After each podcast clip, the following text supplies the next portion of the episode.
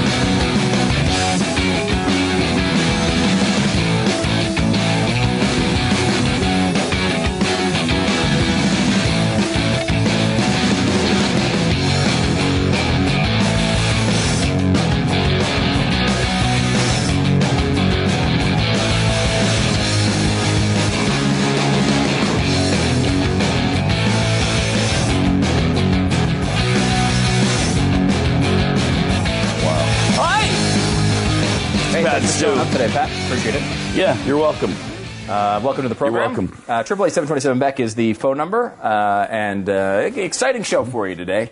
Um, I don't know why. Uh, I mean, it's just a it's pretty much just a normal show, but uh, there's some exciting things going to happen it. But usually because we stumble into something. Everything like such as what? I don't know.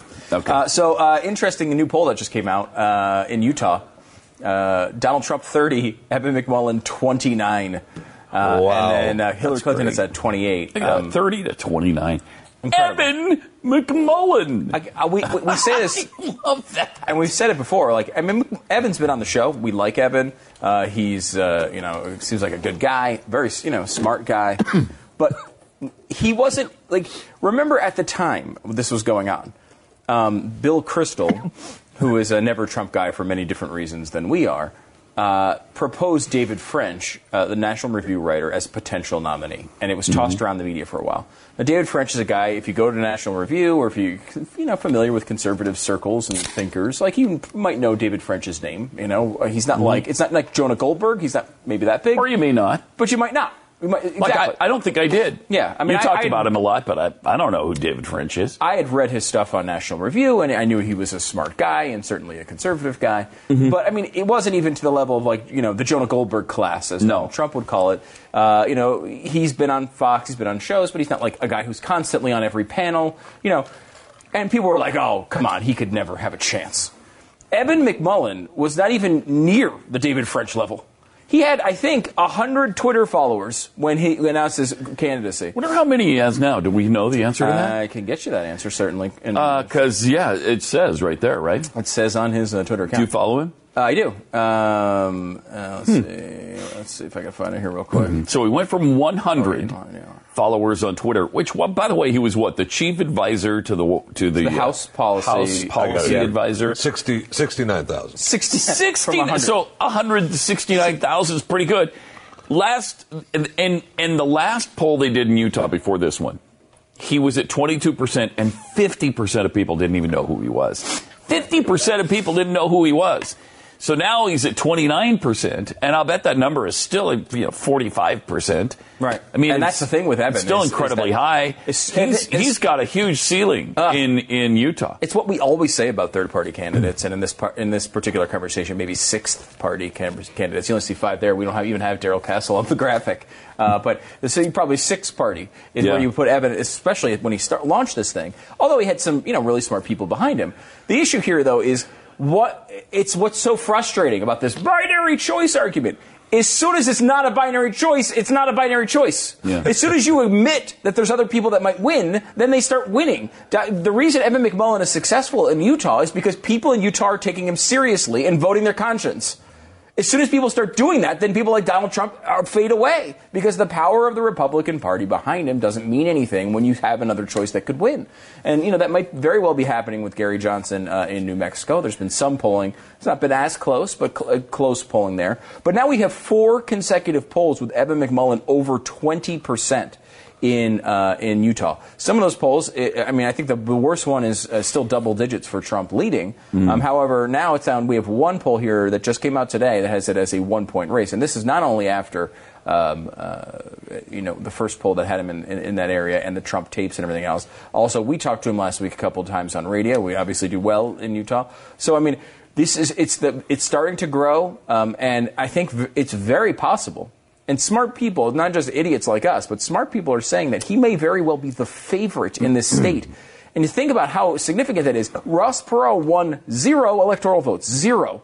Ross Perot got 19% of the uh, popular vote and won no electoral votes. If he gets six, that's pretty amazing. That's amazing. For a The guy last- who's been campaigning for three months. The last person to do that was George Wallace uh, back in 1968. There was one electoral vote uh, that went to a libertarian. Um, I want to say it was uh, 76, maybe, um, where it was just a, a, a, a, a guy who had an electoral vote and just said, "I can't vote for the I can't vote for the person I'm supposed to," and like it was a protest vote, and so they, they got one.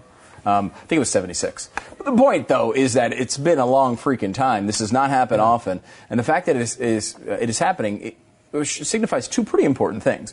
Number one, Donald Trump and Hillary Clinton are completely awful. They're as bad as we've told you they are.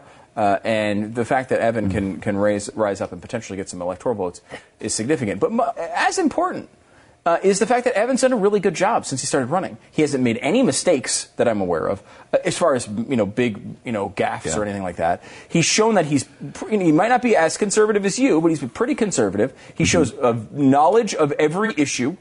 Um, and uh, he has a good background and has, has conducted himself well, unlike, you know, at times other candidates who may have had opportunities and have not been able to achieve that. Um, now, I wonder if Trump will start targeting him, um, whether he will start getting Right. ads in Utah running, run against him. But we're seeing it. We're at a point now, ladies and gentlemen, at a point in which Hillary Clinton has announced a one-week ad buy in the state of Texas. Hillary Clinton is spending money in Texas. That's how awful Donald Trump is. And that is something, uh, I mean, did you ever think you'd see the day? Hmm. I mean, where you're seeing that Hillary Clinton thinks she might win Texas. That's how bad this is. Yeah, it's crazy. It's got nothing to do with third parties, by the way. There's almost no third party vote in that race. It's just that people are almost are voting to vote for Hillary Clinton over Donald Trump. That's how bad it is. Yeah. Amazing. Uh, and it's at a time when, uh, like, we had Bill Weld on the show, on the radio show this morning. And he's, for- on, he's still in the building. He's going to be For doing an hour. uh, the TV show as well today. I mean, it's just it's such a weird election because you you've got a Republican nominee who's not Republican in in almost any way. Mm-hmm. As far as policies, demeanor, in any way, the guy's not Republican. Then you've got a Democrat who's essentially a socialist. And then you've got libertarians who are not libertarians. I, I don't even know what the hell is going on. So, of course, a, a guy year, man.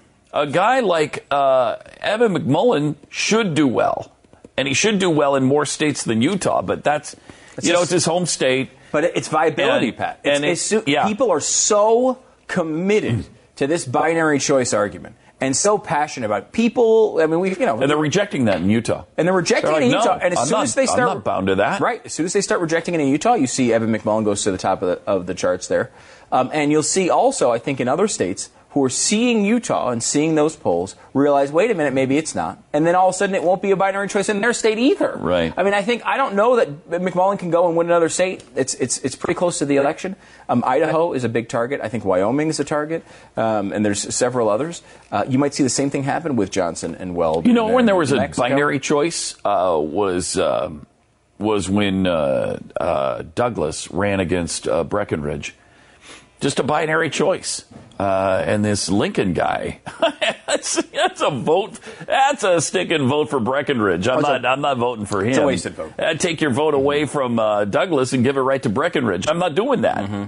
A lot of people did do that. And uh, it seems like there's never been a President Douglas or a President Breckinridge, but there was a President Abraham Lincoln. Really? He was the third party guy in 1860. The Republican Party was the third party back then. There was the Whigs, there was the Democrats, and and then there was the Republicans who had been around for four years, ah. literally four years. Yeah. Amazing, right? Yeah, I- I- amazing. yeah. I mean, I so don't could could somebody win next time? Yes. I have never Yes. believed the Republican Party was on the verge of falling apart like I do now. I mean, I, you Yeah, know, look, you me have neither. like think about go back to the you know Bob Dole's running, boring Republican guy, uh, not a big you know uh, threat. He- You know, he just wasn't that guy. You, you throw uh, you throw um, uh, Ross Perot in there. He's starting the Reform Party. Mm-hmm. Tons of money behind it, obviously, with the Perots. Um, he's getting great numbers. Never, at, never at any point there that I think, oh wow, the Republican Party is over. There's never, I, I like, I just thought it was. Look, you know, Ross Perot is a kind of a special third party candidate. People really, uh, you know, you like him and like his messaging. He got 19 percent. He only got, I think, seven or eight percent. The second time, maybe nine. I don't know, something in that Yeah. single It wasn't like the first time. Right. And uh, but I never thought the Reform Party was going to take over America or replace the Republicans.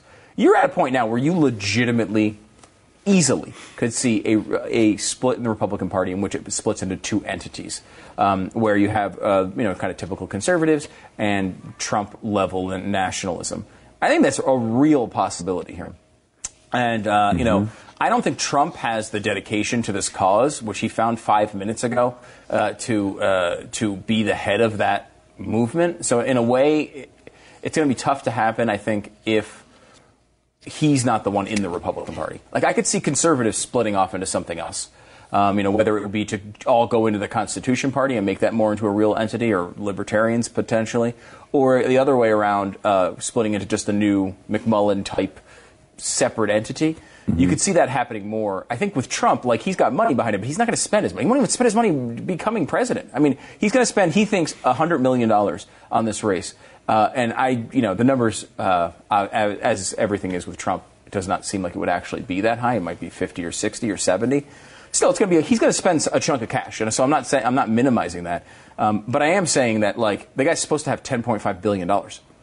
You are in a race where you could be president of the United States, and this is what you're spending. Why aren't you spending $500 million? Let's just say a, mi- a minor number.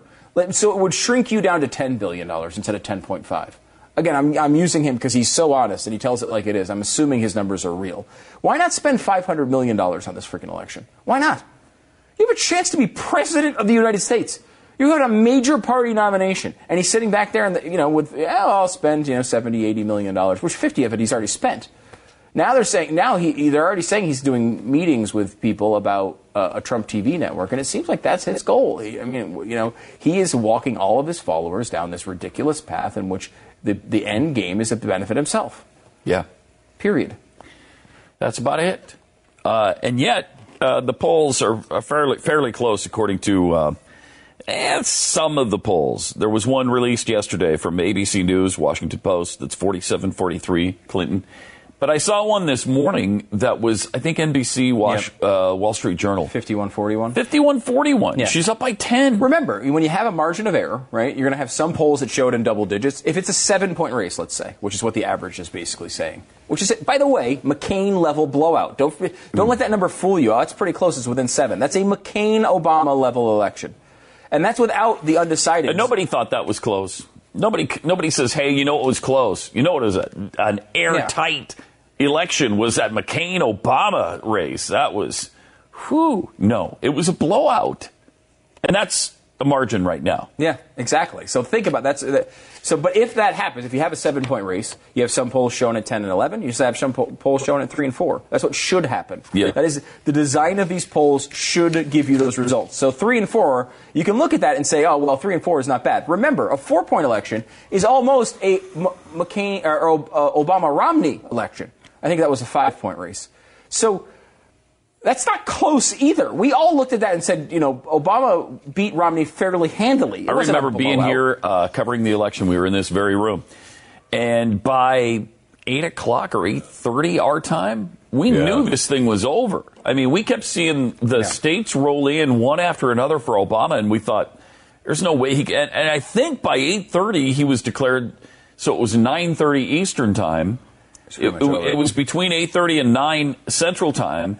That uh, Obama was declared the winner. Yeah, I mean, if you remember uh, that, That's how big a blowout it was. Yeah, and I- I'll say uh, when we were doing the, you know, I was doing all the election stuff, and I was I earned the title I think from Jeffy of uh, Little Black Rain Cloud as I was uh, just you know. Uh, Hashtag LBRC. yeah, there- that's right. Uh, because you know you looked at the polls, and I didn't see the path for for Romney to win, though there was a possibility because the polls were much closer. Remember, the end polls nationally of Obama Romney was about a point. So it was close nationally. It was the state polls that were troubling as we looked at them. Yeah. However, when we went into those, uh, when we went into the uh, election night coverage here in the Blaze, there was a very specific indicator that I was looking for in early returns, and that was, if you remember, there was a uh, Republican Senate candidate uh, that I'm going to forget the name of in, Indi- in Indiana. Um, he was he looked like a pretty good candidate. He was like Secretary of State, uh, and then he had a comment on the back of the Akin comments. It said something Yeah. about rape that was unfortunate. Right. Um, do you remember his name, Jeffy, off the top of your head? I, I keep thinking Dick Lugar, and it's definitely not him. I can't think of his stupid name. Anyway, I started looking at the results of that those early returns there, and what they needed to show was that the polls were leaning much were leaning towards him. If you saw that indi- indicator, you'd say, okay, the polls are based in a systematic way um, in favor of Obama. And that Romney might have a shot at this. And what we saw was it was actually opposite. The opposite. there, where he actually lost by more than was expected, and that was By held quite a pretty bit more. still uh, to the to the end, which Yeah. was Obama's polling in that um, race leading up to it actually understated the margins he won by in most cases. Yeah. Um, and you found that out pretty early. That's why in, in Indiana you get those results quickly, and it's why you. I was like, wow, it had to go the other. What, you have the name, Jeffrey? Isn't that Mourdock? Yes, Richard Yeah. Mourdock. Yeah, yeah. Right, Richard. Yeah. yeah. Um, uh, so I mean, that was a one that when that happened, you knew it was going to be a tough night for Romney, and there was never a time in which he was able to turn that momentum around. He was able to hold certain swing states like North Carolina that people were thinking it was going to be close in, um, uh, but uh, again, because Obama beat McCain in 2008 in North Carolina. And that's what we're looking at now. The battlegrounds aren't even the battlegrounds of McCain and Obama. They're unforeseen battlegrounds. There's states like Utah and Texas. They're putting money now into Missouri and Indiana. And again, those were states that were battleground in those elections.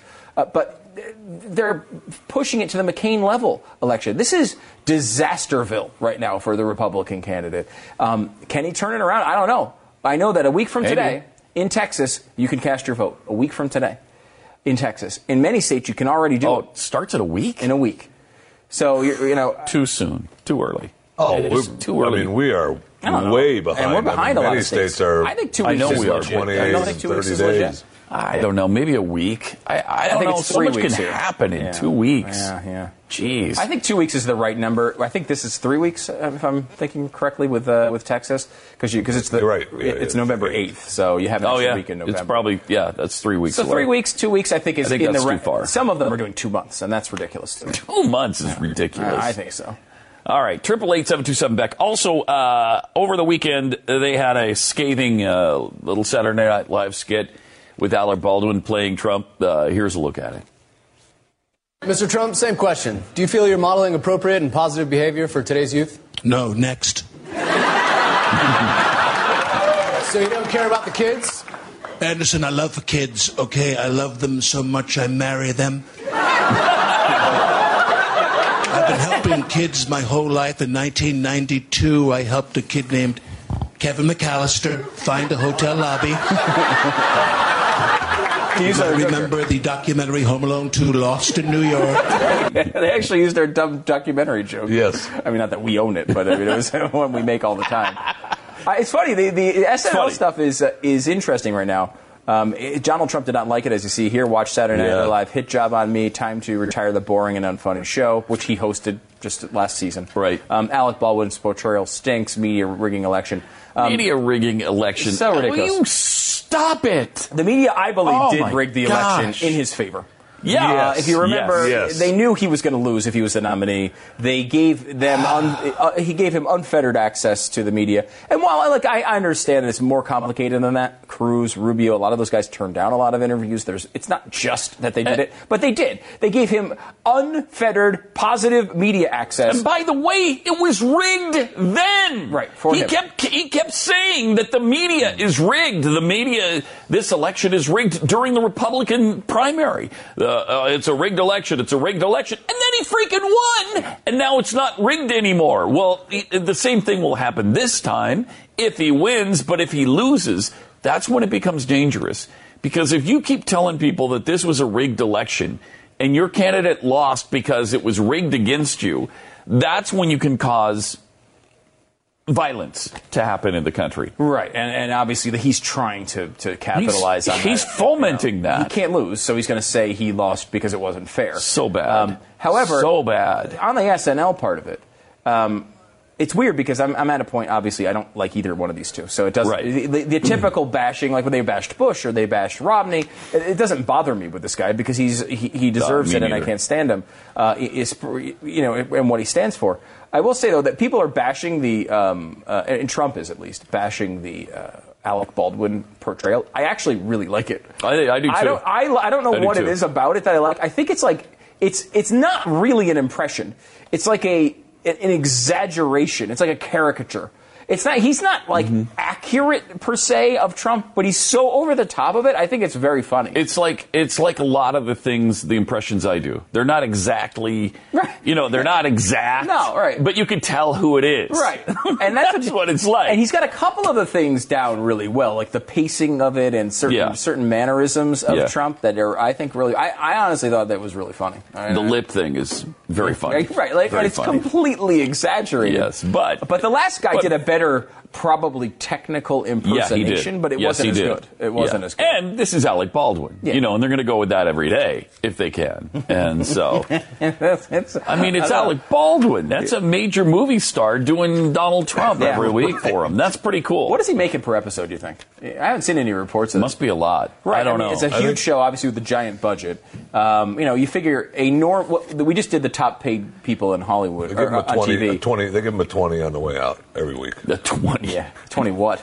Um, because the top show, I would guess 50 to 100. Thousand an episode Per episode. Because I mean, the number one show on television is uh, Big Bang Theory, and their their top three stars are Getting a each million. getting a million per episode. Yeah, that's a Alec lot. Baldwin's coming as he's a movie star, obviously. Oh, you know, And this is a late night thing, and Yeah. you know, yeah, but I'll bet it's 50 to 100,000 an I bet it's episode. Plus, this gets him back. 100,000. Uh, you know, he might not be getting as much for this because this gets him back into some good graces of some people after he's had a couple of tantrums and and you know he was. Most people have forgotten about those, though. I know, well, You know. Okay, I mean, but they'll definitely have forgotten about it now. Yeah. Oh, right. yeah. I mean, it's over now. He, Mister, I'm going to move out of the spotlight. I want to be out of the spotlight. Well, he was just claiming not too long ago that he was unfairly portrayed in that whole thing that he did with his with the with the uh, the answering machine thing Yeah, from his, his daughter. daughter. I, I don't care if That you're like 10, 10 years, years ago. old or you're 11 years old, you're a little rotten little pig or whatever it Yeah. was he called her. I mean, that You're a was really spoiled, rotten little pig. that was really horrible stuff. That's rough, yeah. Triple eight seven two seven Beck. More Pat and Stu coming up in a sec. Um, but we want to tell you about your current phone carrier because if you're using anybody but Patriot Mobile, your carrier is using your money to undermine your beliefs. now I use a communist mobile. Is that the is that a good? no, they're doing or- really good things. Really Okay. good things. They're trying to rebuild the Soviet Union with it. Yeah, I know. That's why I I, know. thought that was a, powerful stuff. Uh, so Yeah. yeah, they're all crappy. Um, Yeah, they all do this, and and you know, look, it's it, it's only part of the equation, right? I, I Mm-hmm. mean, I, I know I'm the type of guy. I'm not going to go. Boy, I don't boycott companies. I never do that. I, I don't. I don't like that. I don't want to get most involved. conservatives are like that, I believe. Yeah, I don't know. I, I feel like what I hear from conservatives, they never agree with that viewpoint. But I just don't like that. I think most people are just not into things like that. They just don't think about things, and they don't they don't organize online or any of that stuff. I think Mm-hmm. that's conservatives. They like to they like to. I think they would like to boycott certain companies. I'm I'm not that way, however. Um, so, but it's one thing to uh, go after a company that's doing something that you don't even do business with. It's another thing uh, when a company's taking your money. That I mean, you're, they're actually benefiting your your political opponents and, and things that not only politically but your values. I mean, they're go, they're spending your money on things that you don't agree. With. They're with. screwing up your country. Is what they're doing. Yeah. Now, Patriot Now- Mobile take is the opposite approach. And, Yeah. And, and, and I said it's only part of the equation because you need still to have good phone service. It's like if, if McDonald's says something mm-hmm. I don't like, and then I got to go to Bill's crappy McMuffin hut, and their egg McMuffins suck. Well, I don't. You know, I'm not going to do that. Okay. Patriot Mobile isn't like that. They offer nationwide talk and text with high Yeah. speed 4G LTE data, competitive prices, lower than what you're paying now. They get all the things that you need to have done with your phone. They get it done. And they donate up to 5% of your monthly bill to a conservative organization of your choice. Yeah, so you get to have your values, but you also get to have the same quality service. Yeah. The, the best cell phones. Uh, and if you're locked into one of those crappy service contracts, which I absolutely despise, they'll pay up to $350 in the fees to switch you over. And you'll get a mobile phone company that supports the conservative values you believe in. So go to patriotmobile.com slash blaze or call them at 877-367-7524 or again, patriotmobile.com slash blaze. The experts at web.com want to build your business a successful website for free, just like we did for these current web.com customers. We've used and, and looked at other website designers, but there's nobody better than Web.com. Web.com can build your website in as little as seven days free. Plus, we'll promote it on all the major search engines like Google, Yahoo, and Bing. If after 30 days you're happy, we'll continue to provide promotion, hosting, support, and maintenance, all for one low monthly fee. If not, cancel and pay nothing. If you're in business today and you don't have a web presence, you won't be taken seriously. Call right now and you'll also get a free .com or .net domain name for your new website powered by VeriSign, the world's leading domain name provider. Call 800 490 1099 or go to web.com slash radio. That's 800 490 1099. No upfront charge for site build, after which ongoing fees apply. Rights to site are relinquished when canceled. Domain included during active service, after which fees apply.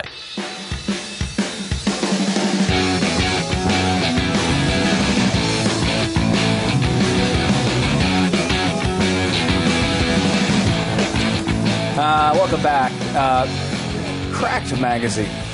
You a big fan? Oh, man. I mean, You're a big subs- I know you're a You know. subscriber, but I mean, are you a fan? oh, please. Did you mention one of my? No, that's Crack No, not, magazine? not Butt It's a- Crack Magazine. Jeffrey. Oh. I'm talking about crack Magazine. Oh, never mind. Uh, so Cracked is uh, it's, it's interesting because I don't know what it is at this point. I know I don't know. Um, it used to be like Mad Magazine. Now it's a That's website. what I thought it was. Yeah. Now it's like a, a website, and sometimes they they post some funny stuff on there. So it's not a magazine at all. I it's don't a know. website I now. don't know. This one's from their website. It's uh, You know, the magazines will almost be extinct soon. They're pretty close. I just They're heard of one. close right now. I heard of one. There was a reporter here from a magazine uh, a couple of weeks ago, and I was talking to him after he uh, after he had done after he was done interviewing all of us, and I'm kind of walking him out to the door, and and he said, uh, um, you know, I'm I'm I live here while while it lasts, or he he was talking about his home, and, and I said, "You commute, and or do you have to?" And he really doesn't have to, but he said, uh, "I'm still doing this while it lasts." And I'm like, "That's going out of business?" So, well, the magazine part.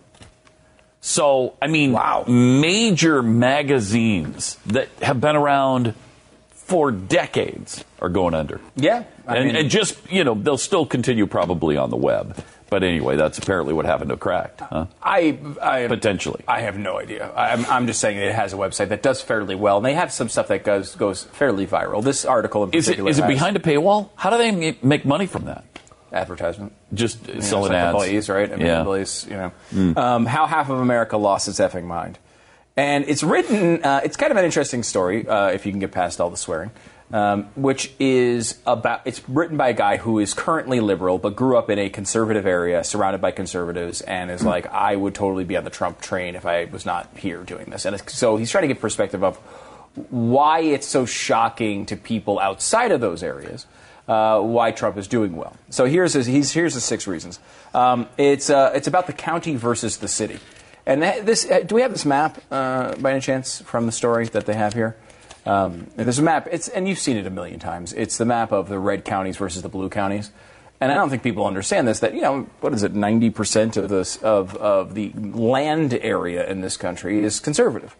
Um, it's just the cities that aren't, and that's where a lot of the population is, and why you know Republicans lose elections. Um, But that's the first one that they cite.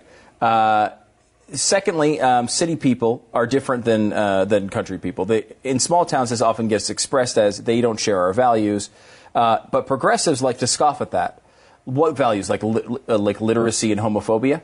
Um, and and I think this is it's a good point, and that that's how they look at this. They look at this uh, um, uh, as a the, the, the I don't know hometown hometown values, not as people being good to one another. You don't need to shake hands on a deal. You know, you walk into a store, you can leave your door unlocked if you need to. They don't look at it like that. They look at it as well. You guys just hate gays, or you don't like blacks. And that's how a lot of people in cities view, and Democrats view Republicans, is why they can't understand. Yeah, because they're, they're elitist douchebags. That's why. Well, that's a good that's a good summary, and Yes. probably was utilized in this article. To be honest with you, um, trends always start in the cities, uh, but not all of them are good. Um, this is uh, the cities always are living in the future. Um, uh, the perception of these cities. Um, uh, of, of rural areas, with all, cities, city folk were turning everybody atheists, uh, abandoning church for bisexual sex parties.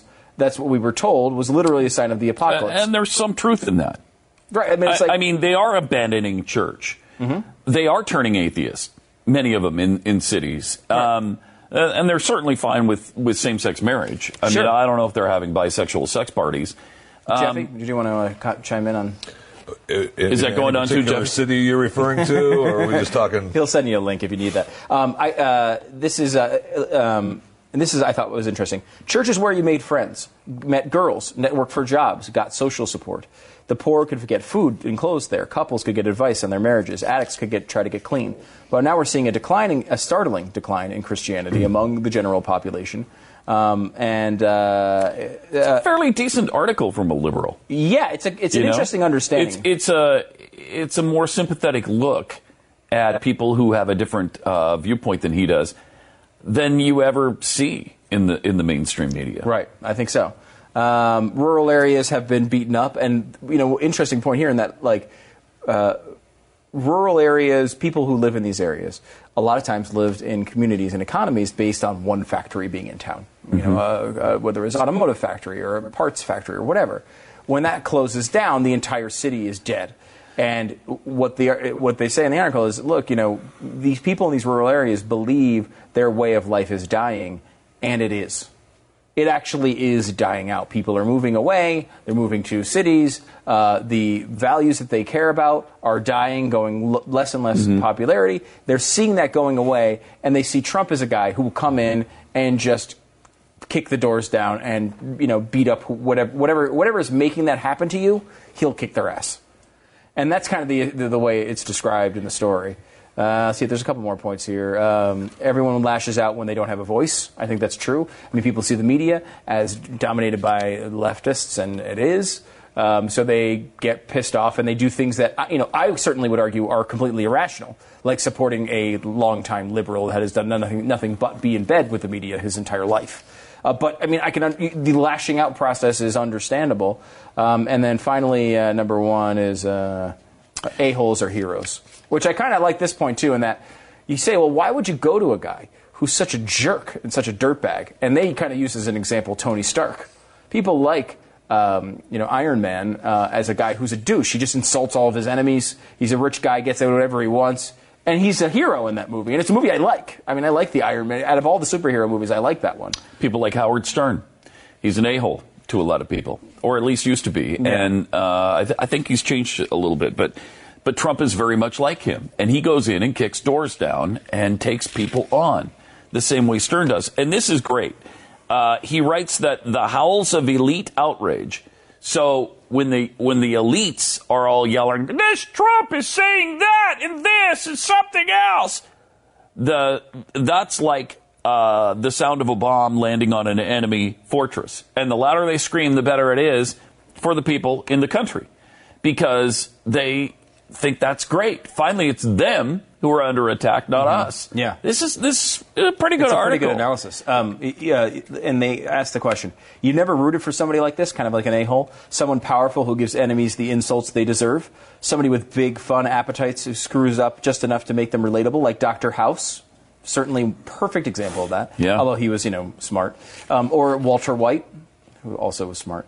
Um, or any of the several Walter million White? renegade characters. He's uh, Breaking Bad, sorry. Oh. Um, or any of the several million renegade cop characters who break all the rules because they get stuff done. Um, but, but those are fictional characters. Okay, well, what about all those millionaire left leaning talk show hosts? This is, again, a cracked website. Um, you, uh, you think they keep their insults classy? Tune into any bit about Chris Christie and start counting down the seconds until the fat joke. Google David Letterman's sex scandals. Yeah. But it's okay because they're on our side and everyone wants an a hole on their team. I think that's a really good observation, it, it- and it is real and it is true. I, you know, I think the the problem here is not the instinct to want to fight back. It's not the instinct to feel wrong, it's not even the it's not even the instinct to have an a hole on your team. I mean, we've had a holes we've rooted for before in politics. I mean, there have been guys who come out and they say, you know, they'll they'll just lay down the truth. We certainly root for talk show hosts who say things that are offensive at times. We we root for um, you know, politicians who have the, you know, who come out and just tell it like it is. We actually under, I think understand that and like it. The problem I don't like about it is a, you've gone to a person who's a bad guy. It's not just a guy who's insulting others. He's actually a terrible person. Uh, B, you're picking someone who doesn't believe in conservative values at all. He's actually the antithesis. You've run to, it's like to cure progressivism, you've run to a progressive. And that makes no sense to me. Not to mention, he won't do any of the things he's, you know, the good things you want him to do when he's in office anyway, as he's proven over and over again. The man has no, no connection to previous promises he's made. So the problem is not, uh, uh, we, you know, kind of made this point earlier. People are like, oh, the to- people like Glenn Beck, you're the ones that caused Donald Trump. You're the one that told everyone to rise up and, and that the media was lying to you and that politi- you know, Republicans were bad and you shouldn't listen to the establishment. Okay, think about this for a second. It's like someone saying, uh, and I'll use this example because he just happens to be in my purview, but Jeffy, for example, people say, "Hey Jeffy, you need to lose weight," and we say, "You know what, Jeffy, you're too, you're overweight, and you need to lose some pounds." Imagine if that would happen, something like that would happen. Crazy hypothetical. We say, Jeffy, you're fat, and we say, you know what? You need to do uh, simple to lose. You got to do simple to lose. You got to go with MetaFast. You got to do it. And you said, you know what? I agree. I need to lose weight. That's why I'm going on an all Twinkie diet. And we said, no, wait, wait, I, we agree on we need to lose weight, but what you're, Well, what you're suggesting you do to solve that problem is not going to help at all. You can't go to an all Twinkie diet. You got to do something like simple to lose. You say, no, I'm going all Twinkies. Would that be our fault for s- saying he needs to lose weight? No. The- the- it would be Jeffy's fault for choosing a horrible program to lose weight, which would actually have him gaining weight. And by the way, that's this election for you. That's it. You're choosing the all Twinkie diet, America. Don't do it. It's not a good idea. Triple eight seven two seven Beck. More Pat and Stu is on the way. Including a new uh, Alex Jones clip that I think you're going to. Uh, What? It's going to horrify you. Horrify you. He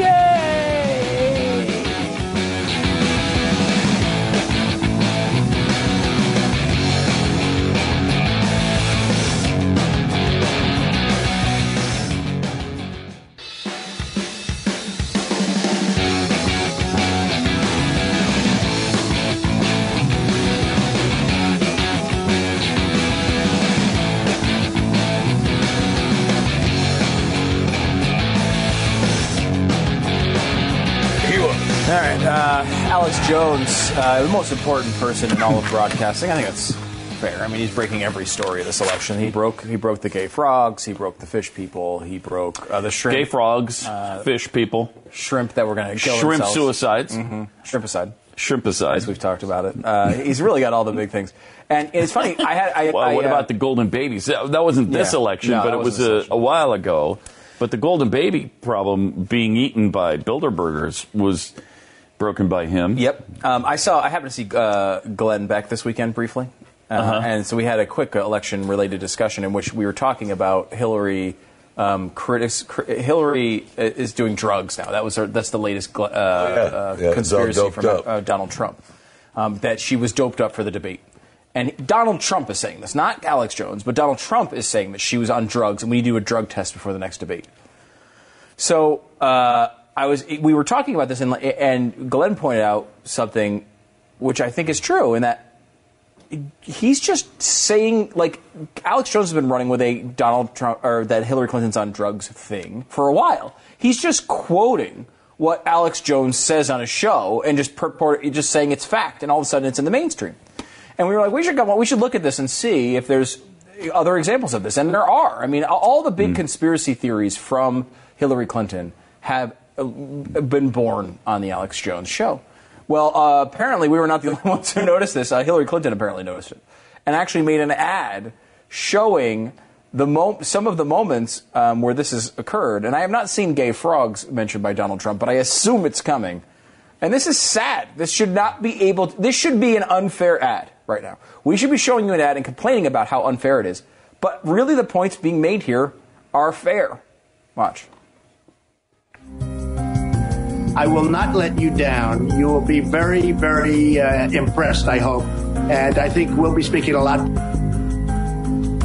Sandy Hook is a synthetic, completely fake, with actors, in my view, manufactured. I will not let you down. The official story is a fable, and that inside job is the only explanation.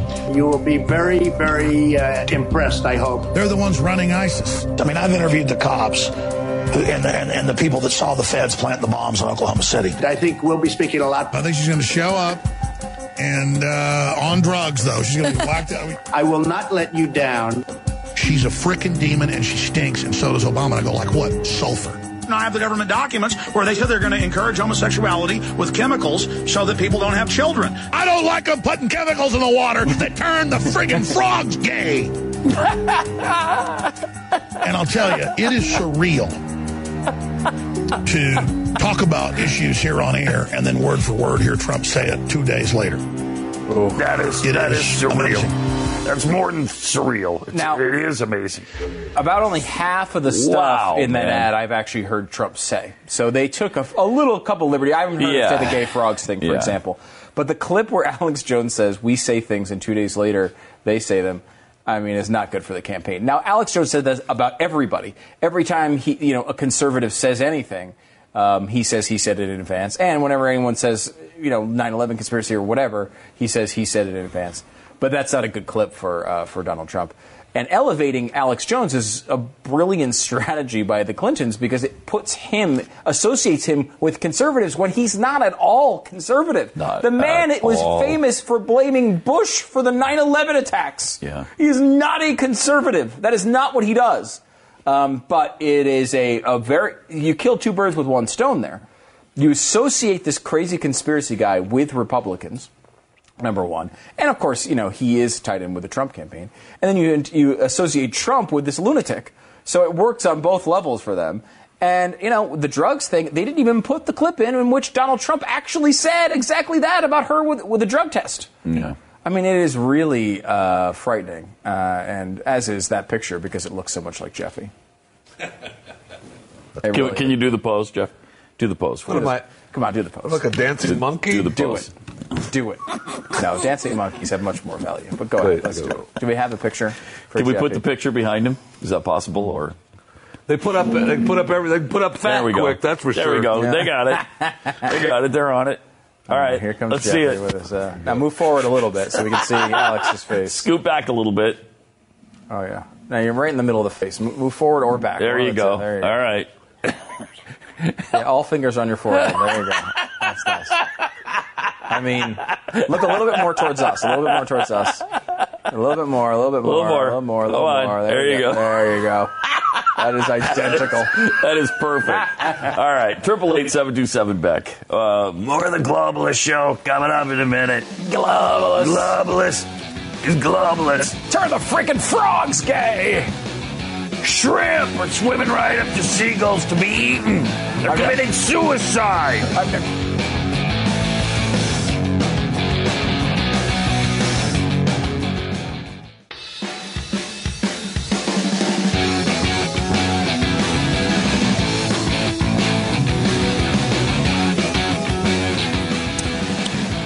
Seven two seven Beck.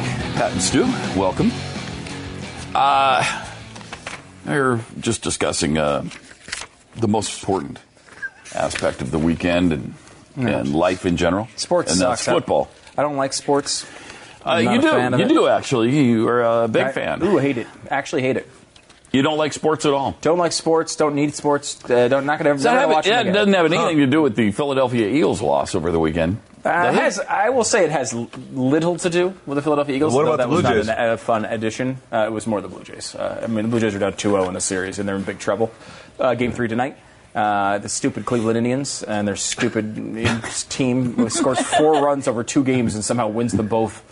Uh, ugh. So that was a disaster. Um, Yeah. So I mean, you know, although it's home field advantage, home uh, you know, holding serve right now still, so it's not a com- it's not completely over. But big, you got to win tonight, obviously, uh, to to really have a legitimate chance uh, to hold. So the they're back. So they're back home tonight. back in Toronto. Game three. Marcus Stroman goes tonight. Roof closed. Uh, probably. I don't know that. Yeah, close that roof, man. Um, but yeah, so that's. I mean, you know, like the, the next two games. I mean, and they're winnable. Is it cold in. Canada right now? It Doesn't is. matter. The record's usually better with the roof closed. In in October, they're usually that thing. Yeah, closed. chilly games. It's chilly. Yeah. Um, and then the Eagles did lose as and well. And the Eagles lost. But um, here, that quarterback, man, I, I, I really like Carson Wentz. He is good. He's he threw some passes yesterday in that game that were like laser beam passes between two defenders uh, for. I, I, I mean, he was good. They had their, He their uh, one of their linemen got suspended, and uh, that it showed. Uh, sadly, they had to put a rookie in there, and he got destroyed in that game. So I don't know. I mean, it, it's funny. The Eagles were like world beaters. Everyone was like, "Oh, this is the most amazing Yeah, team." two now weeks they're, ago. Third, now they're in third place in their division.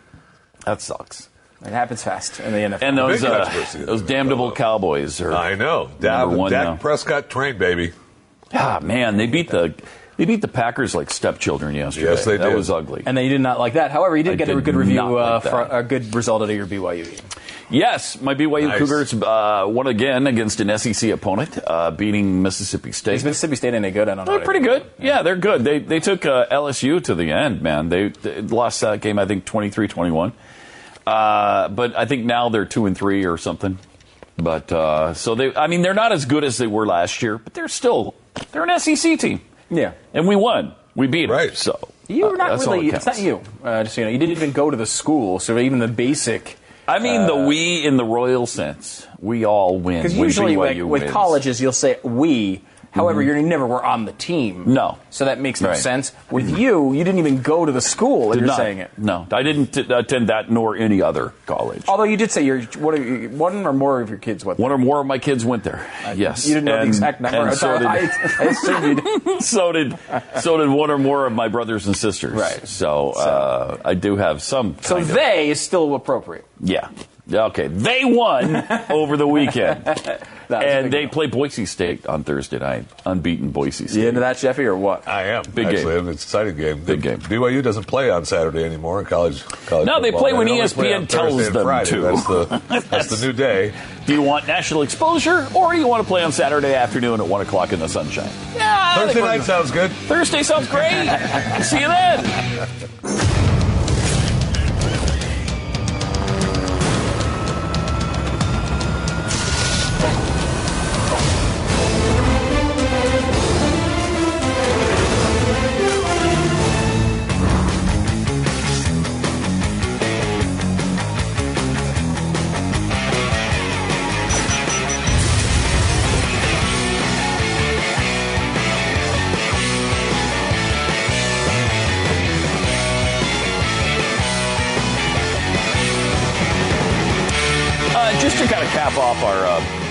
Stu, by the way, uh, and and and Jeff. Uh, we're we're trying to do something about that. I give us you know give us some patience. We're working on taking care of that. We've fixed the glitch, though. I will say that. Yeah. we fixed the glitch. He will no longer be receiving a paycheck, but we we fixed the glitch. Wait. And these things tend to work themselves out by yeah, themselves. yeah, they do.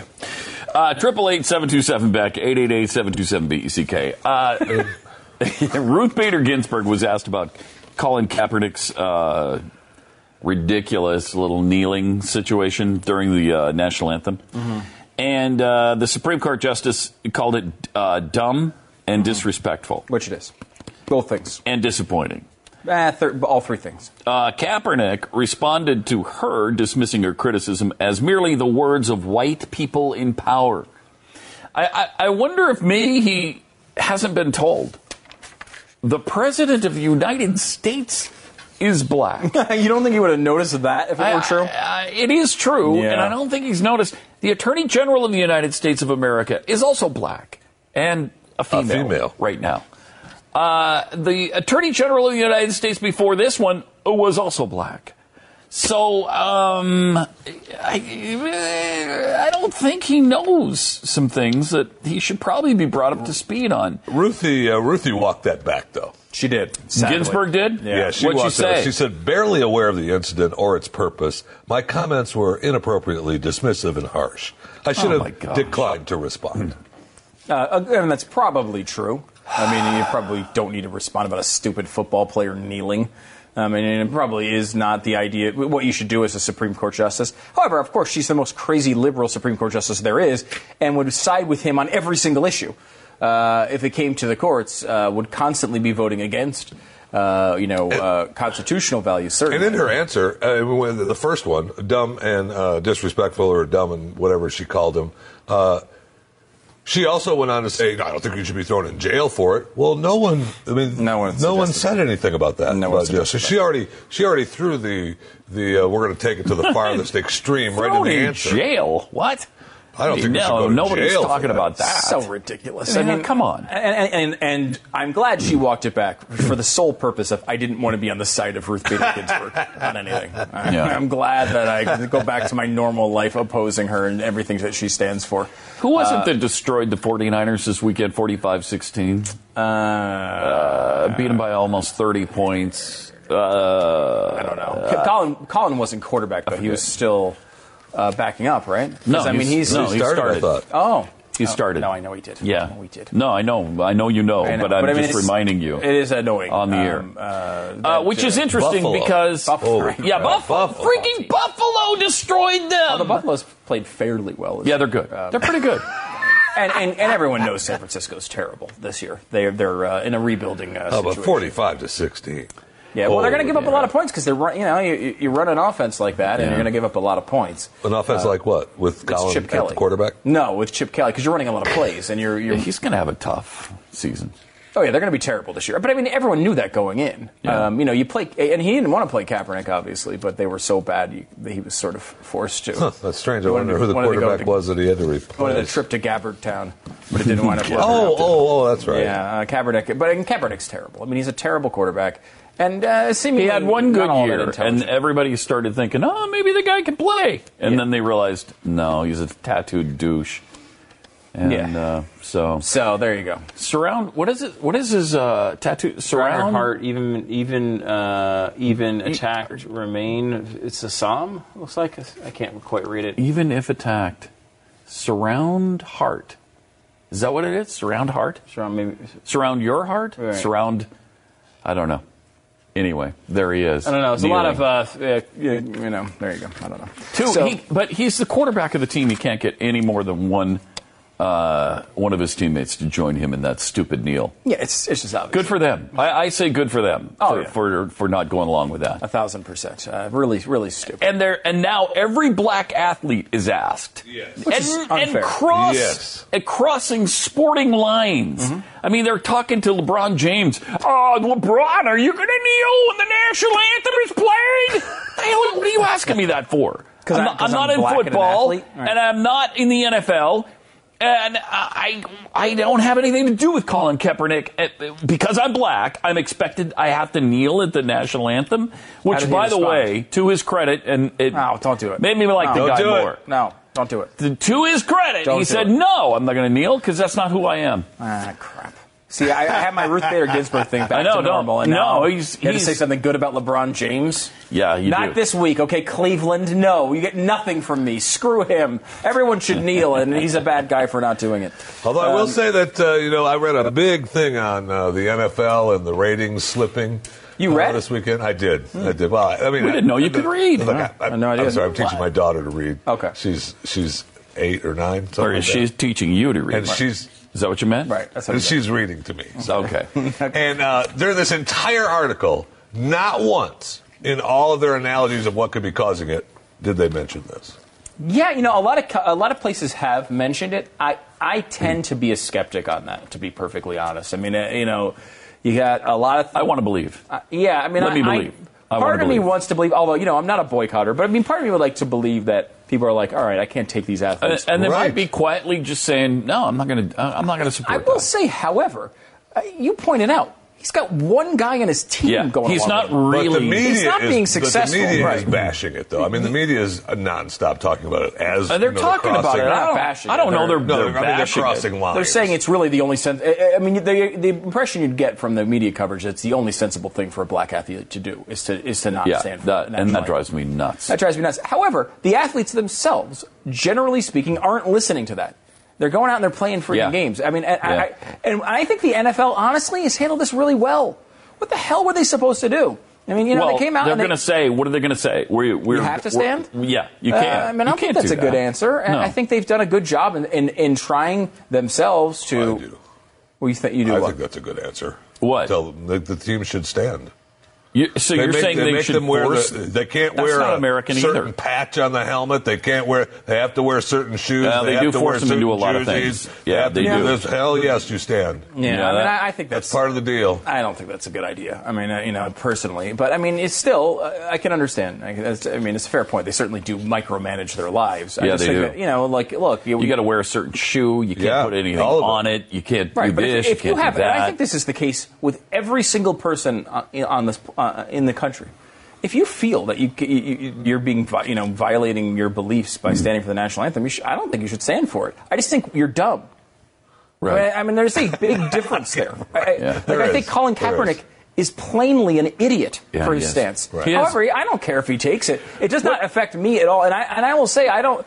It does not even. I, it doesn't even cross my mind to not watch the NFL because Colin Kaepernick, this moron, gets into the league and decides to take a knee. A knee. Uh, doesn't even y- cross my mind. Yesterday during the was it the was it the Green Bay Dallas game or Texans and Indy? I think it was Texans and uh, Indianapolis. Uh, they pointed out after the national anthem that there was one guy on the Colts who kneeled. Right.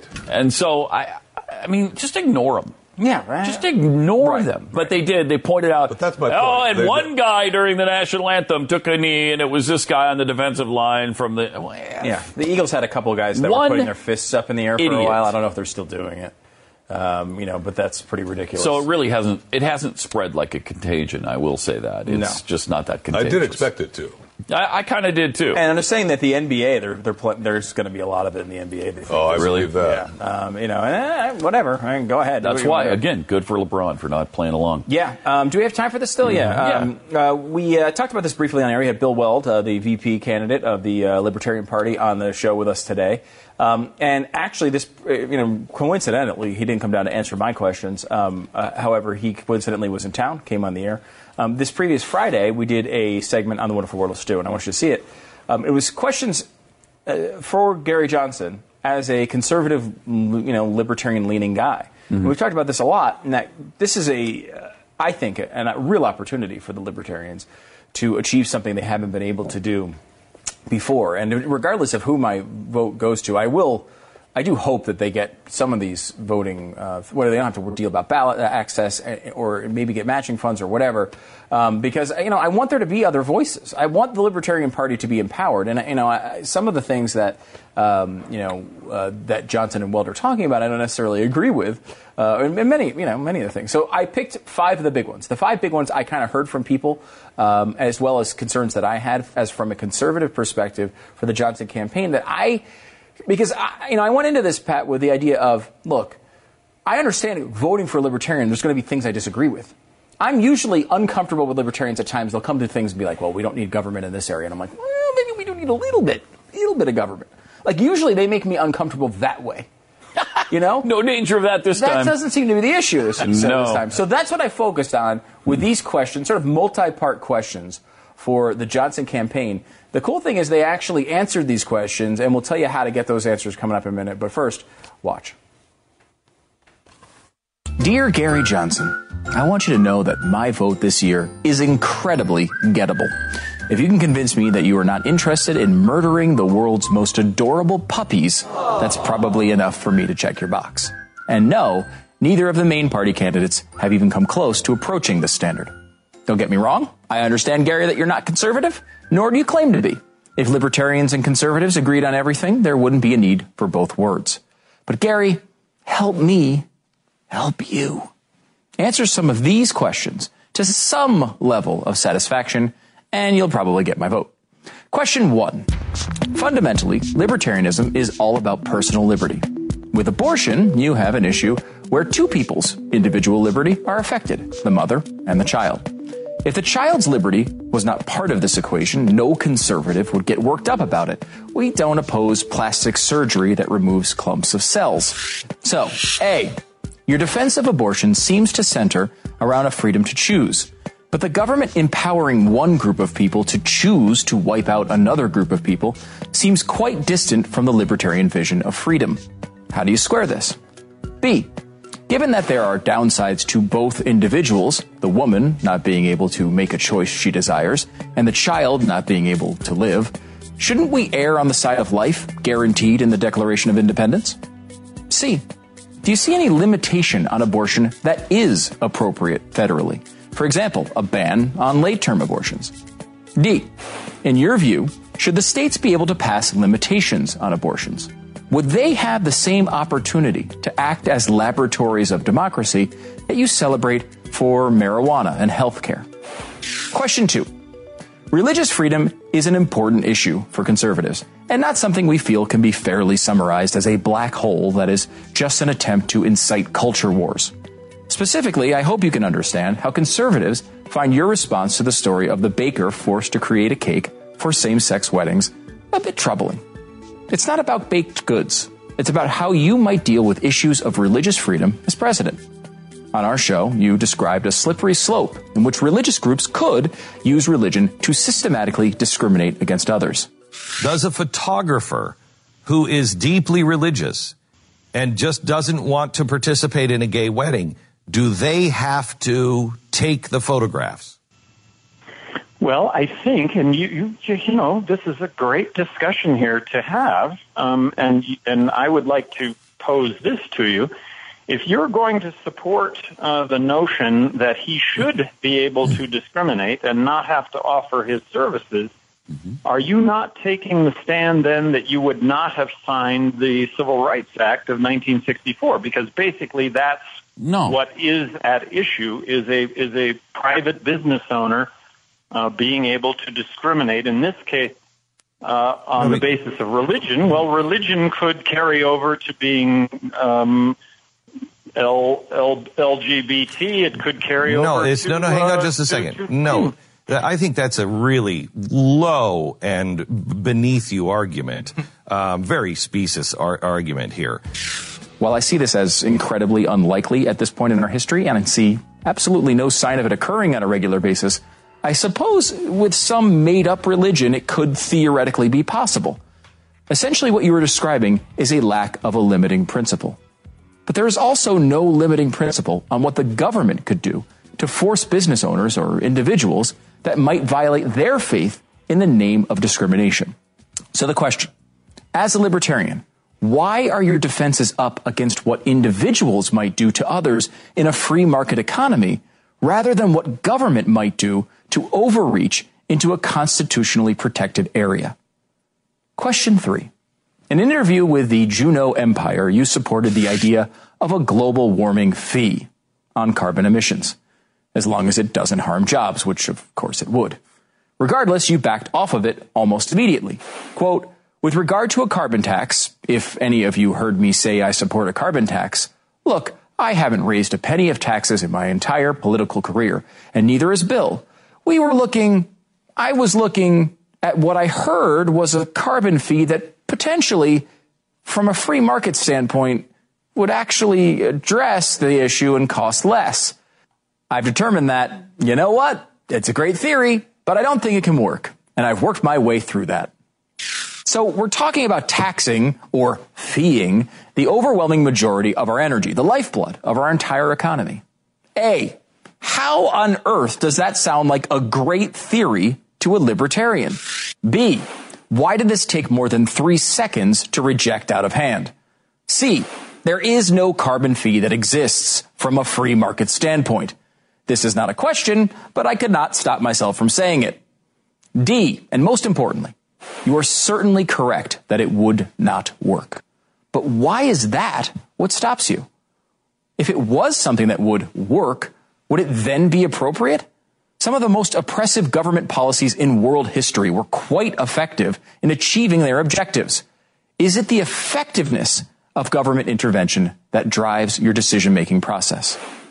Question four.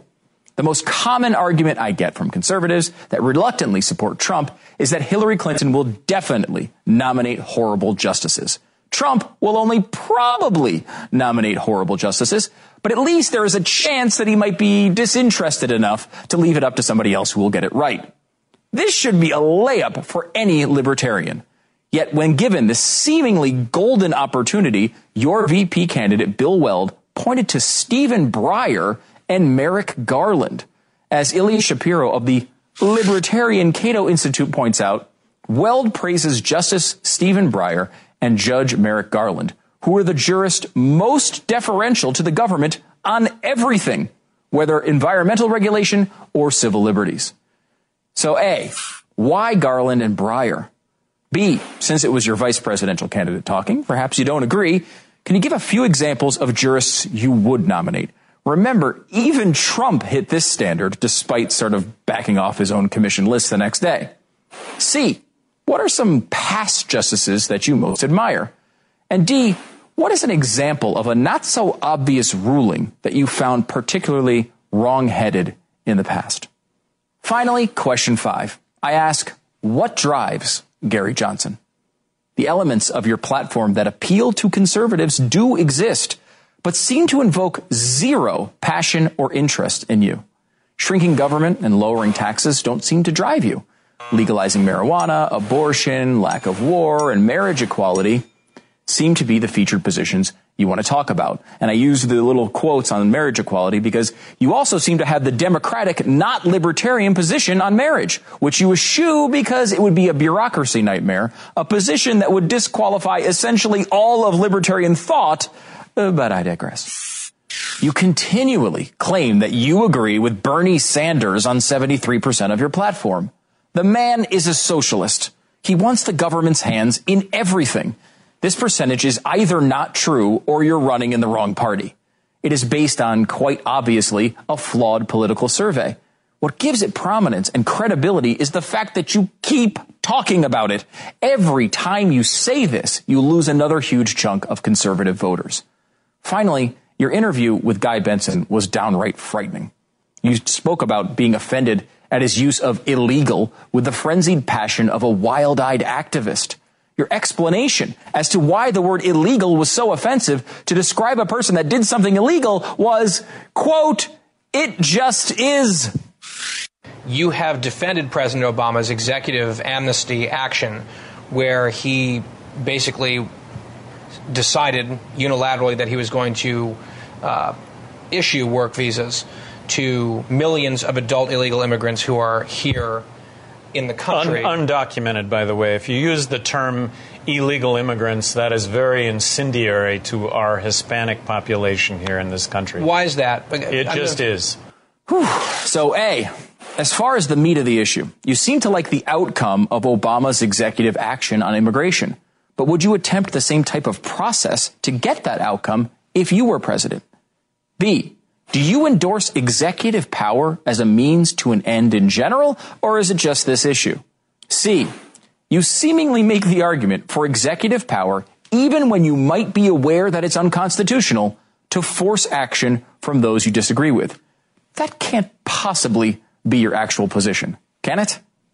And D, perhaps most centrally, if conservatives could see the sort of passion you have against upsetting the feelings of illegal immigrants by calling them illegal immigrants one time for a conservative cause like cutting regulation, freeing markets, lowering taxes, the Constitution, or an originalist Supreme Court, you could win over millions of voters. But would that passion be real or forced? And one last thing. As president, will you murder the world's most adorable puppies? I await your answers. So, to review, I don't ask these questions to try to make some snarky point. I honestly would like answers to them. Not every candidate is great in soundbite form, so I thought this would give attention to longer form, well thought out answers. I have posted these questions in a piece on medium.com, and we have submitted them to the campaign as well. You can find it on my Twitter and Facebook page. Share them widely and ask Gary Johnson to answer them. You deserve it. And Gary Wow. responded. Uh, he actually took that seriously, and, uh, and, is- and was, you know, I think well, there's a lot of questions that you have there, um, and we're going through the answers. He sent them along. I- You know, we've been he sent them along right at the beginning of the show, so I haven't had a chance to actually read them yet. So maybe uh, they're really good, or maybe they're not. But Just the fact them. that you have to ask those questions of a libertarian shows you how bad this libertarian is. Well- I I mean, those are that is agonizing. Yeah, with the exception of the abortion one, which uh, there's disagreement among libertarians. I mean, Ron Paul was pro life, uh, many libertarians are pro choice. So that one, you kind of go into the picture uh, wondering which side you're going to get. The other ones, though, are, seem to me to be layups for libertarians. All of Should them. be. Should be. I mean, you know, it seems. I mean, the immigration might be another iffy one for libertarians. Right, but I didn't But ask about immigration. I asked about executive yeah. power. Yeah, yeah. And that, and that's you know, that's a like, I- layup too. Right. I mean, I, you know, I don't understand. Supreme Court justices layup. Should be, should be a layup. A- and instead he goes to Stephen Breyer. Uh, at least Weld did. And I yeah, we should, we should have talked to him. Wish we would have remembered that on the radio interview, which I did not, and uh, so um, we didn't ask uh, Weld about his Supreme Court justices, but he, he wouldn't be the one anyway. However, he may give some input if he were. Of course, these guys aren't going to win, but should they be in that position, right? The vice president would be in a position to offer input into uh, Supreme Court justice, and I mean Stephen Breyer. Come on now, that's ridiculous. It's ridiculous. Yeah, I mean, he's terrible. Terrible. terrible. And I, I don't know if it was just, um, you know, you know, we never got a chance to actually talk to him about this in particular, but I don't know if it was just a, a tone thing. I mean, a big, a big issue that I think both Johnson and Weld have tried to seriously address is the tone of the campaign. Where, you know, Hillary is rough, as we know. Um, and Trump is obviously rough as far as, even if you like him, you know, he's insulting everybody. He's, you know, saying everyone should go take drug tests before the freaking debates and things like that. Like they, Stupid. Johnson and Weld have been very, very, maybe to their fault, calm, balanced, not like, with the exception of that moment with Guy Benson, which, you know, Johnson really went off. Generally speaking, have been very measured. Yeah. And I think that's part of it. So maybe that's what they like about Breyer is like he wasn't as, uh, you know, he's more measured, you know, as far as tone goes. But I mean, that's the only thing I think he can point to. Pretty bad, though. Yeah. Uh, it's So- an upside down world. I mean, when you got libertarians like this, it's an upside down world. And that's why it's really important and really smart to get prepared for whatever may come in, in you know, any time down the road, whether it's just natural disaster or something man brings about.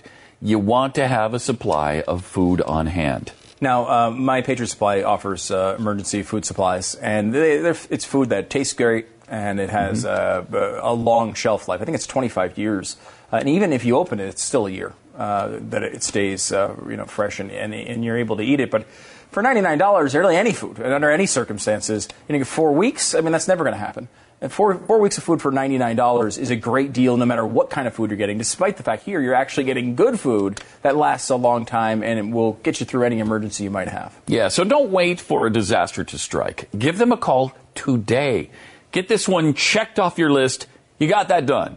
888 411 5290. 888 411 5290. Limited two per caller. But you can go to, uh, if you don't have a telephone or you'd rather take care of it online, go to preparewiththeblaze.com. That's preparewiththeblaze.com or 888 411 5290.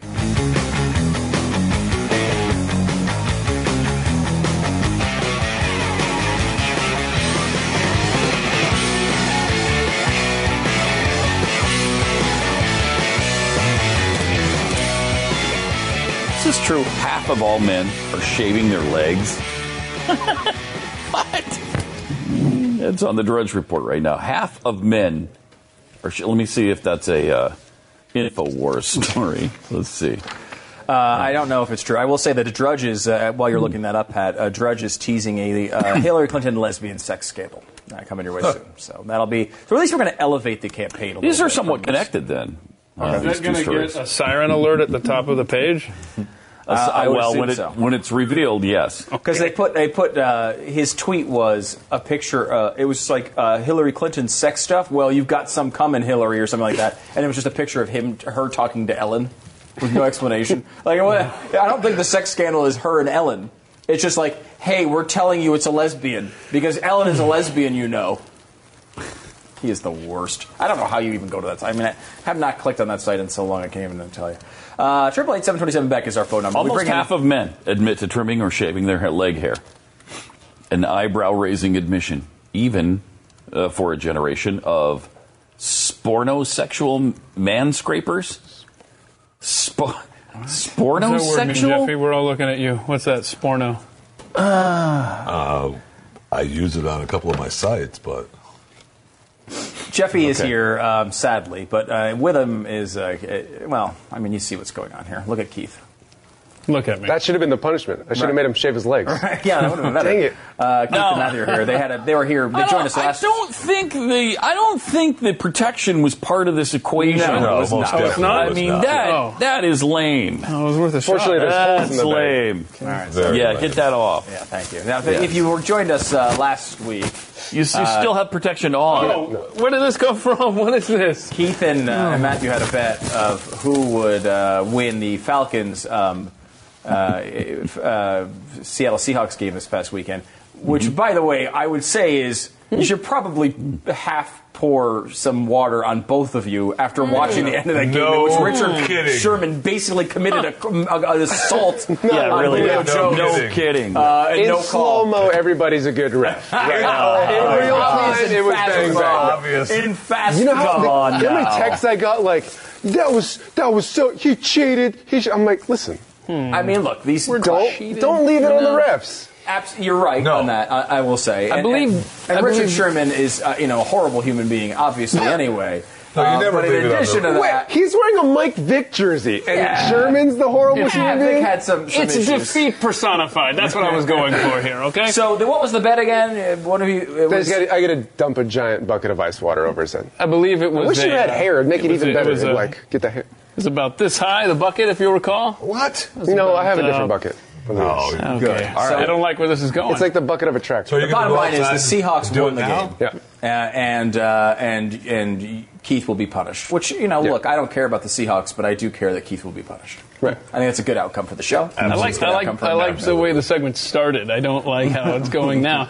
Uh, but now, instead of just despising Richard Sherman, which I did 48 hours ago anyhow, um, now I would actually like to hear him scream in agony and pain uh, next week. Uh, so I don't know who you're playing, but um, good luck to whoever the uh, Seahawks are. Uh. I mean, look, you, on a big play like that, you cannot miss that call. Uh, uh, uh, look, they may have missed the field goal. They may have turned it over on the next play. A million things could have happened. You can't give them the game, but that's a terrible missed call Yes. in that spot. Horrible. I mean, you cannot miss that play. Yeah, that was egregious. That was a really egregious no call. Yeah, I- why are you, why are you not hearing from Matthew? on Same thing that happened to really BYU, by the anything to way. If you remember, same thing that happened to BYU against Utah. Twice. That'll make- Yes. Oh my Same thing. gosh. Did you watch, Same you watch thing. that game? Holy! co- Yes, I did. And He did. Uh, BYU were was robbed. We got robbed. robbed. We got robbed. Anyway, all right. well, that's so it. are we going to dump the water on him or what? outside Yeah, and do do it it outside now or what? You're going to do it outside. Go okay. do it, and then give us the send us the footage, and Yeah. we'll, we'll show everyone. Oh, we don't get to see the footage. though. Uh, and just make sure you hurt Keith in some way. I might act, the bucket might be slippery. I might drop it. Yeah, yeah, that's a good idea. Again, Is it really heavy? Super duper heavy. You might Super drop it on his head. Yes. Yeah. Oh, Oopsies. Keith, that'd be a really shame. We'd feel really bad about that. We'd Yeah, feel do awful. Well, But that did not then he couldn't go to work tomorrow, and he'd have to do a lot more work. No. Think about when you're when you're trying to hurt him. Think about how Richard Sherman would hit someone early and, and imitate that sort of. Wait a minute, I already had an arm surgery. Could we not be pulling on the He's arm? fragile. All right, thank you. guys. Okay. Uh, you need we'll this get as a that bib or something at some point? So we'll be seeing that uh, here shortly. Yeah. More patents too on the way, momentarily. It's inevitable. I can't wait myself. Oh, it's I can't wait for more patents. to do. it's spine chilling is what it is. Mm-hmm. I've got a chill up and down my spine oh, in too. anticipation, breathless anticipation.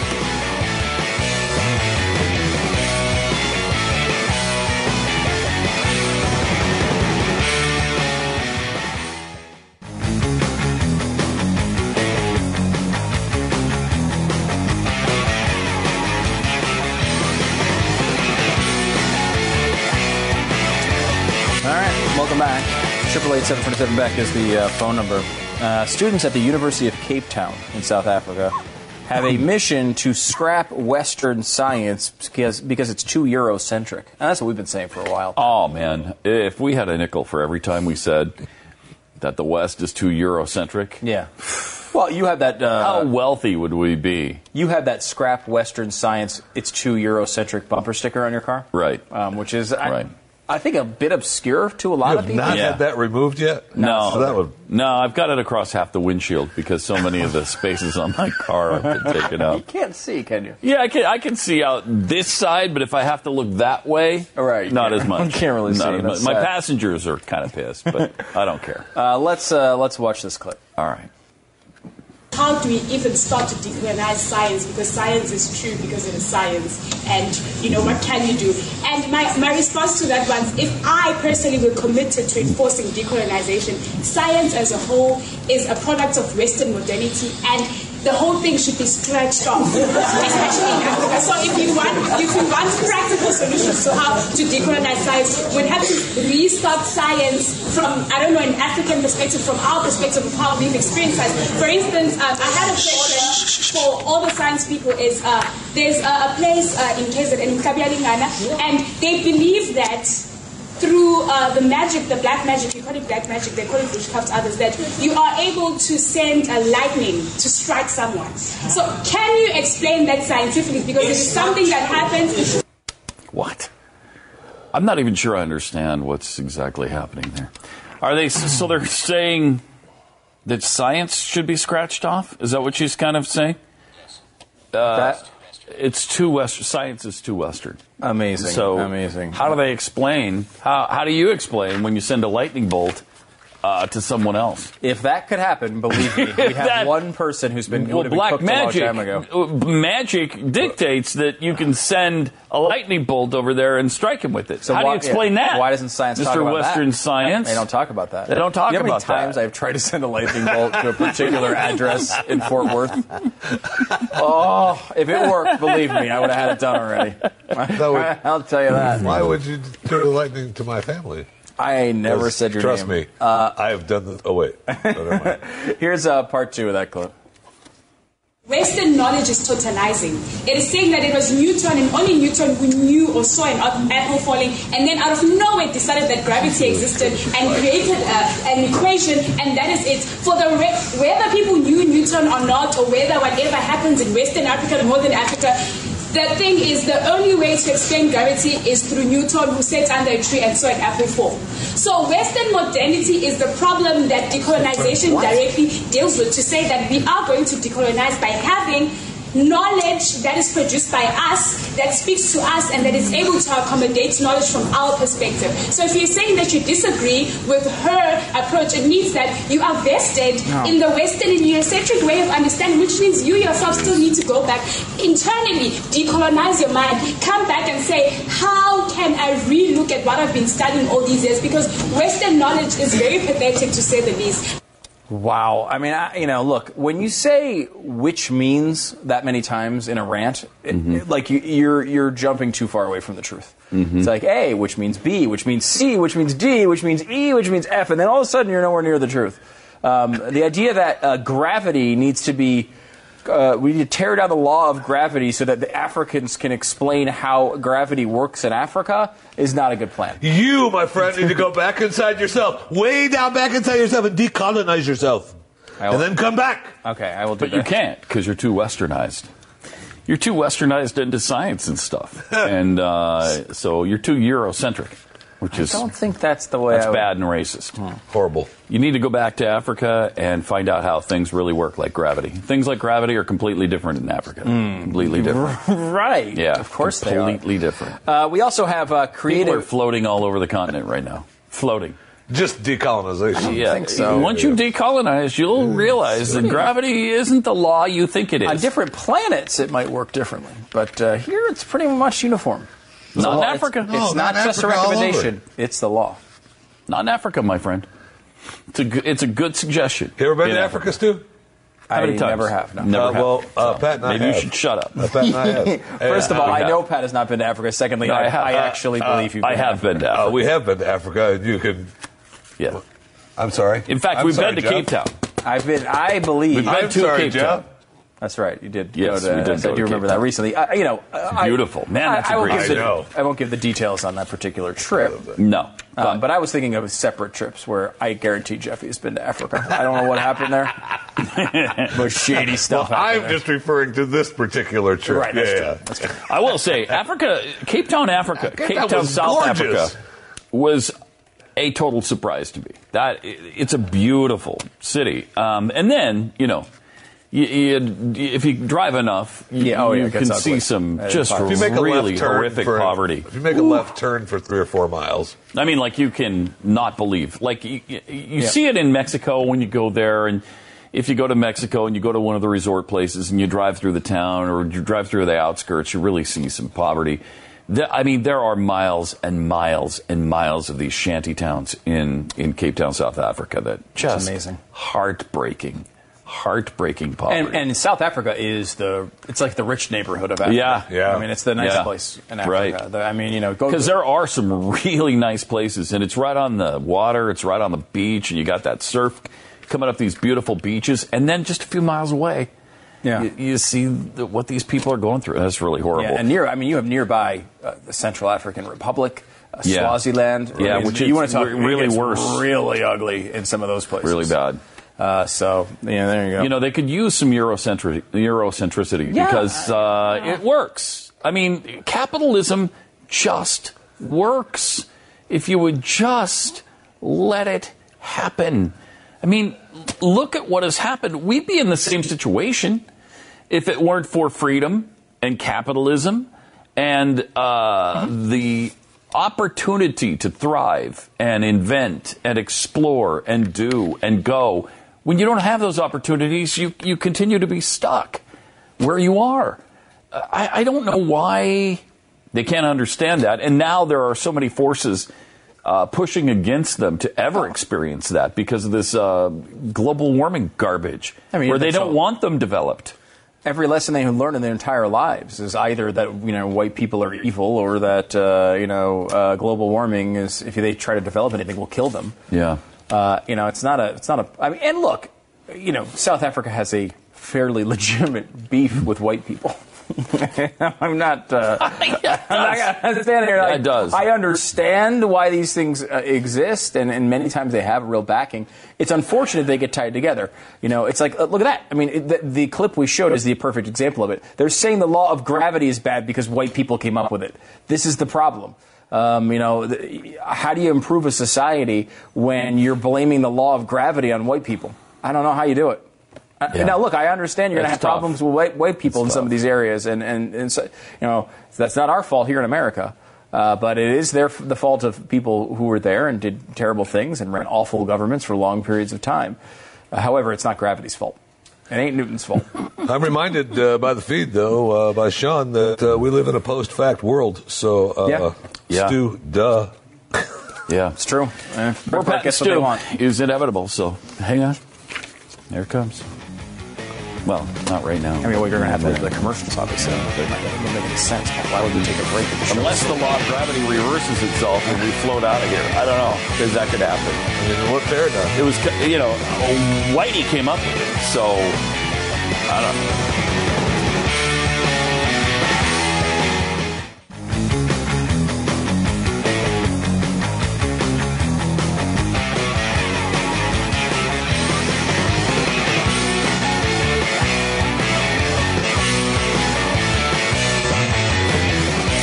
Welcome Beck. Triple eight seven twenty seven back is the phone number. Do we have the uh, crazy uh, Halloween candy dispensers? Is that where we should go here? That's where we should go. I, I mean, it's almost yeah. Halloween. We're going to be Feel doing good about uh, it. We need to be doing more candy tasting, though. I'm a little dis- disappointed we don't have a spoon. Oh, it's the seventeenth already, and uh, how many Halloween? One, one Halloween tasting Two. thing. I think you were out for one of Two. them. Maybe Uh, was three. I? Maybe three. Maybe three. Uh, here, Not very many. Not enough. Not enough. Is, how Say many, that. are- let me ask you this: Are there three Halloween candies available? No, there's many, many Maybe more than that, isn't? Probably thirty thousand. Right. And what So- happens? We we are we are forced to suffer here Yeah. without any. So you guys did you did Halloween tasting with without me? Huh? I don't know if we did. Uh, was that with the I think- I feel like shingles we- one we day did. or two days? No, we did not, Stu. Those, bastards. uh, there's no way we touched any food like that when Pat was gone. Bastard. Oh, that's right. You were. That was the day we had uh, Twinkies, Twinkies and uh, Pop-Tarts. pumpkin spice Twinkies, Seriously? And, uh, They were pumpkin spice freaking Pop good, Tarts. too. I The missed Twinkies were that. good. I bet those were good. were they Twinkies good? were good, yeah. I didn't have the Twinkies. I had the Pop Tarts. Why didn't you have Twinkies? Uh, it's one of the stupid. you gotta be kidding. Those are made with animal parts? Yeah, they put all sorts They of. got the Like little- what? Just a few little tendons. Got the boiled marshmallow, right? tendons. It's the marshmallow. It's the it's the marshmallow in the Gelatin, middle, yeah. right? A few little tendons. Well, a few little tendons and, and bones and stuff So boiled what? into a little you can't even gelatin. you can't even tell it's tendons. I don't know can't why. even- A few I'll little get- tendons and bones and stuff. I will So grant what? you, you cannot tell Wait, tendons. That's the point. in Twinkies. they are made with animal tendon and bone parts. Yeah, I think the issue is it's cheaper, right? I mean, like you can, it, it's a waste product from other Right. meats, so they. yeah, because we were talking about this with gelatin because there are uh, vegan little gelatin uh, fruit chews Yes, and stuff are. that I love, and, Yep. and I'm They're really hooked good. on them, and and they're really really good, and so you can eat those. We were talking about because I was get, I'm getting hooked on the sugar free Jello. I love that. You know the sugar free Jello. Just But you can't quick eat Jell-O instant. at all, And you right? can't eat. Yeah, I mean, who cares? A little bone dust. You're good. Let's go. Let's mix that You're gonna up. get a little bone dust. little bone dust with some hot water and cold water. You're good. and tendon, right? It's made out of boiled animal tendon. Yeah, but the issue That is that is it's weird. cheaper, right? Why? I guess that's Yeah, why I guess so. I guess so. I mean- you can make it with something else. Yeah, and they do. Um, and you know, a lot of the, even like things like marshmallows are also made from gelatin, but there's marshmallow products all the time that aren't made like that. You It's can get vegan marshmallows. Yeah, first of all, they have vegan marshmallows, but like you know, like a lot of marshmallow candies and like the the marshmallows and like cereals typically don't have that. that is really creepy. It's though, just a matter they do of yeah. that. Ick. That's it kinda a weird process, I will say. I, you know, it goes back to one of those things of like, who was the first person who thought this was a good idea? Right. Yeah. Hey, Like, you know, let's boil some animal tendon. We'll boil them and it'll turn into this like wiggly product, and then we'll just flavor it like strawberry. what? How do you? Well, that's how do you come up that with guy that? Guy probably made a mil- of millions of dollars working for I'm that sure it company, was a- man. it No certainly was How do you a brilliant up with discovery. I mean, effective, man. No, use it all. Use it all. Yeah, I mean, you know, I- So it's weird. not No a thing waste. for me, but I mean, you think about like the fact that it actually does taste good. I mean, Yeah. you can use it; it gets a certain texture that you can't really get it other ways. The Indians easily. taught us that, right? Use every part of the animal. There you go. And uh, and, And to then be If you're going to use it, you, you might as well use it, right? I mean, and to I- be fair, I the. Twinkies were good. They were And you fresh. did like 'em? Yeah, they were. Really They were good? They were, Uh, the. Pop-Tarts I'm not a big tasty. Twinkie fan, but I'm not either, but these were. I mean, they were fresh. They were juicy and warm. Oh, it's good. The, pop, the Pop Tarts had this t- the typical issue you have with Pop Tarts, which is there's a you know we had a there's a border wall. There's a Donald Trump border wall on all Pop Tarts. The, the tastiness, and then there's a wall. So like you can't, as an illegal immigrant, get to the good part of the Pop Tart without going through the wall somehow. Um, and uh, so I what was the wall? What's the? It's that like The- the pastry crust. coat, The the crust. crust. stuff that like just Yeah, a wall yes. of nothing. You know, like thirty percent of the Pop I Tart's told- awful. I told you how to get around that. That's Yes. why I like toaster strudel better. Yes, toaster strudel doesn't have that Much, issue. much better. Now, Jeffy solved the problem in an innovative way, I thought, which was to break it into quarters. If you break it into four pieces, you get basically like a piece of pizza, where like y- you're holding the crust from the backside and you're eating into the good part. Okay. um, which is pretty brilliant. And. I expected that sort of innovation from Jeffy on Pop. Well, yeah, because he could power through and figure out a good way to get fatter. And then, as Right? I mentioned, have. as I mentioned when we were eating that stew, is that what you have left on is the crust, which amazingly tastes great if you dip it in milk. He actually did do that. That's right. You're, you're giving me flashbacks to the I would've worst hit you moment of so life. hard it would've oh, killed you your can whole just dip family. These in milk, and then everyone, everyone on on uh, Twitter. Oh, like, my gosh, the whole world. Oh, oh, that was a perfectly executed milk segue. Shut up! Don't encourage him. Don't encourage him with that milk. Perfectly executed. Um, That's not a thing. Okay, And stop way, it. Now, how do you feel about thing. not being here? After I tell you what Jeffy I'm said glad. about I'm very, very glad. crust and milk. I'm very glad. I mean, he basically ruined my entire day when he said it. And he looked at me like, "Oh, I said it. I said the milk thing again. Did you hear that?" All right. Do we have time for let's No. let's do let's do one uh, Halloween Pick the best one. What's the best one? Uh, there it is. oh, there's one. And that's great. Okay, there you That's saw not it. that. Uh, oh, give me another one. Let's give another one. All right, give me one more. Let's see. And there it is. Uh, huh. Okay. That's cute. Halloween candy Yeah, dispenser. let's do another one. We're gonna get That's to one. cute. here. What the heck? Really one more. impressive. All right, All right there's another one. Let- Okay. Give me one more. Yeah, let's do one more. Let's do one more. Uh, Oh, I like that. All right, I like, nice. I like Give that us the last Yeah, one. that's All right, give, cute. give us one more. Hold on. Okay, there it is. No, and there you not have it. really. Oh, let's that's do one more. adorable. Let's those do are, one more. You know what those are? Those are creative ways Yeah, to dispense Halloween candy. All right, there you go. That's what I find them to be. What did we'll you see you think? tomorrow. Huh. you know, do this, Joe.